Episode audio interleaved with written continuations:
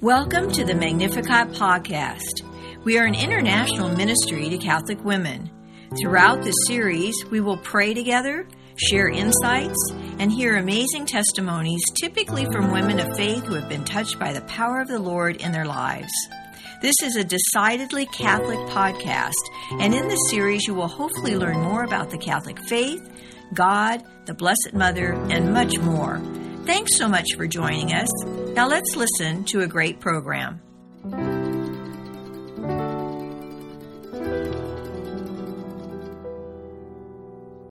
Today I was pondering fullness of charity. It is a phrase I have heard often in the second Eucharistic prayer of the Mass but today it leapt out at me. What could the fullness of charity really be? I know charity is a theological virtue. The Catholic Catechism of the Catholic Church says that theological virtues are infused by God into the souls of the faithful to make them capable of acting as His children. Because of infused charity, we are able to love God above all things for His own sake and our neighbor as ourselves for the love of God. The interesting thing about that idea is the obvious assumption that we are not capable of loving God without its infusion. The Holy Spirit is the love of God personified and living in us. But charity wasn't the part that was getting to me. It was fullness. What does it mean to have the fullness of charity? The Holy Spirit reminded me that even Jesus had to empty himself, as Paul says in Philippians. If Jesus had to empty himself in order to be filled, don't I? At baptism, I became a new creation. God gave me charity like a spring of living water. But if I'm filled with worldly desires, no matter how good they look to me or how good they make me look to others, I have to empty myself in order to be filled to the full with His charity.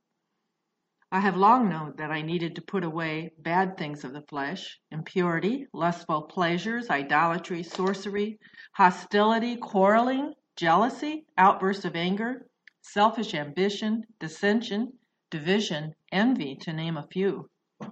I'm still working on it.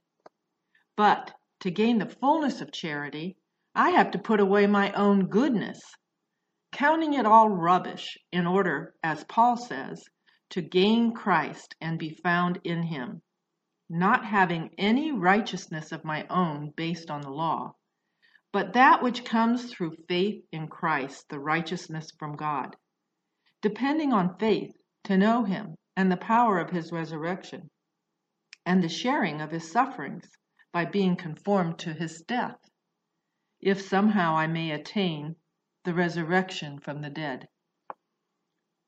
Paul goes on to admit, it's not that I have already taken hold of it or have already attained perfect maturity, but I continue my pursuit in hope that I may possess it, since I have indeed been taken possession of by Christ Jesus. Fullness of charity. It's a goal and in the Eucharistic prayer, we continually ask God to get us there. And He will. Thanks be to God. Thanks so much for listening to this Magnificat podcast. Have you been touched by our time together? If so, for more information or to find a Magnificat chapter near you, go to our website at magnificat-ministry.org or visit us on social media. We would love to hear from you. You can also email us at magnificatcst at AOL.com or call 504 828 MARY. Until the next time, may God bless you.